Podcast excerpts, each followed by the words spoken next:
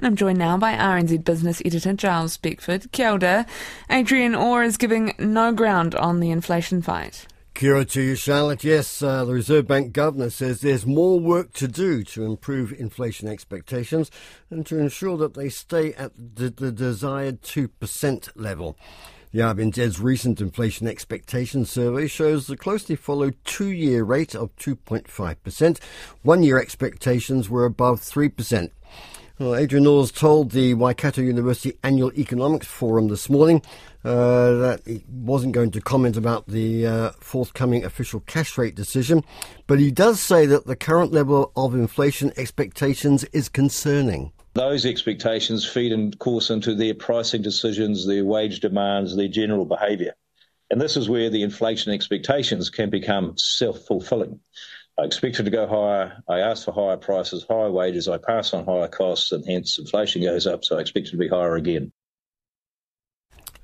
And Adrian Orr says the existing inflation target of 1 to 3% with a 2% midpoint remains appropriate.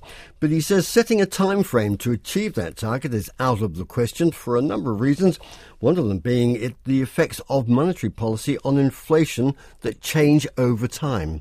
Key data is also released with a significant lag. That means we are prone to large revisions. We are prone to the use of estimates. Um, you know, I'd highlight the recent revision to New Zealand's GDP, which stretched back uh, over two years. These realities make achieving 2% inflation target with precision today or on any specific specific date impossible.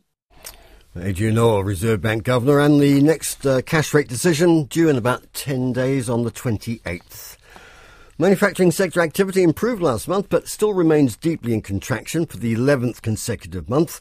BNZ Business New Zealand Performance of Manufacturing Index, known as the PMI, was up 3.9 point, points to 47.3. Uh, a reading below 50 indicates the sector in contraction. All of its sub indices remained uh, lower, apart from employment. Well, BNZ senior economist Doug Steel says it's all about weakness in the broader economy. Certainly a long run of weakness, and it has continued into the new year.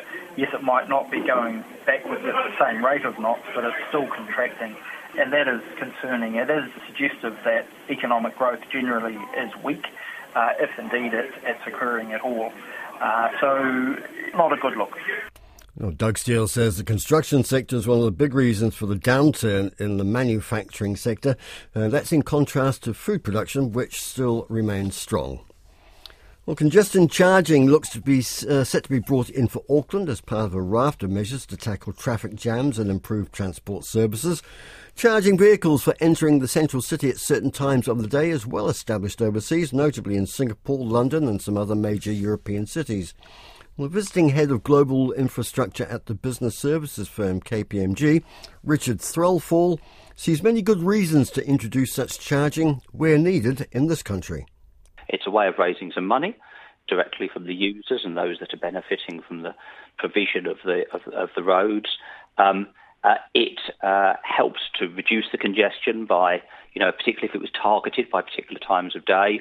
Um, then it would help to encourage those that didn't have to travel in the peak period to travel at a different time.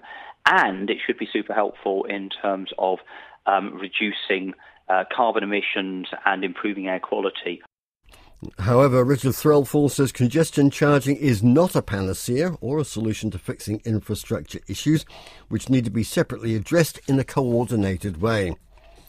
Well, small and medium sized businesses have come into the new year with a sense of optimism, around 40% expecting better sales and revenue after they had an unexpectedly strong end to 2023. A survey of more than 500 firms by the accounting software firm MYOB shows improved confidence that the worst is past, although inflation and high interest rates remain worries. But one thing that does dent the positive mood is the time taken to get paid.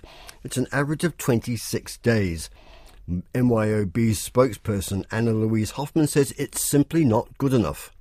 And these delayed payments, they're a massive concern for these businesses and can have big ramifications on their cash flow you know, these aren't businesses that have large cash reserves to fall back on. So we really encourage anyone working with small business suppliers at any time of the year, uh, let alone in the run up to tax time, please save them the time of chasing, save them the stress, and pay them promptly.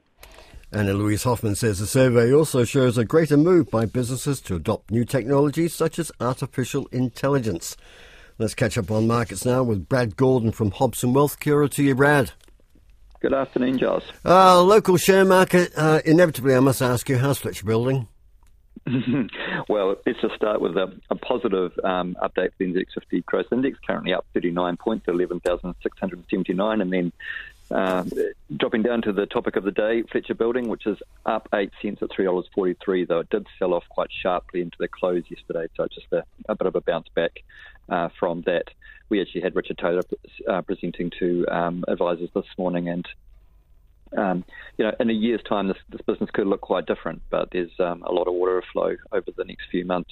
Elsewhere um, in the market, Auckland International Airport up 2 cents at $8.18, A2 milk up 2 cents at $5.45, Contact Energy just down 2 cents at 2 cents, uh, sorry, $8.08, Chorus up 10 cents at $7.98, EBOS unchanged at 36.74, Fisher & Paykel Healthcare up 23 cents at 24.33, Heartland unchanged at $1.26. The weakness from Heartland in recent times is because it fell out of a FTSE small cap index. Mercury Energy up one cent at $6.76. Meridian unchanged at $5.60. Mainfreight up three cents at 69.51. Ryman up two cents at $5.50. And Spark up three cents at $5.16. Just a headline for Australia, please, and then the currency.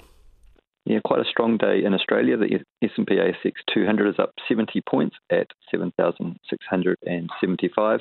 And dropping down to currency, the uh, New Zealand dollar is buying 93.63 Australian cents, 61.13 US cents against the Japanese yen at 91.6, against the Great Britain pound sterling at 0.4847, and against euro at 0.5672. The New Zealand trade weighted index at 71.6.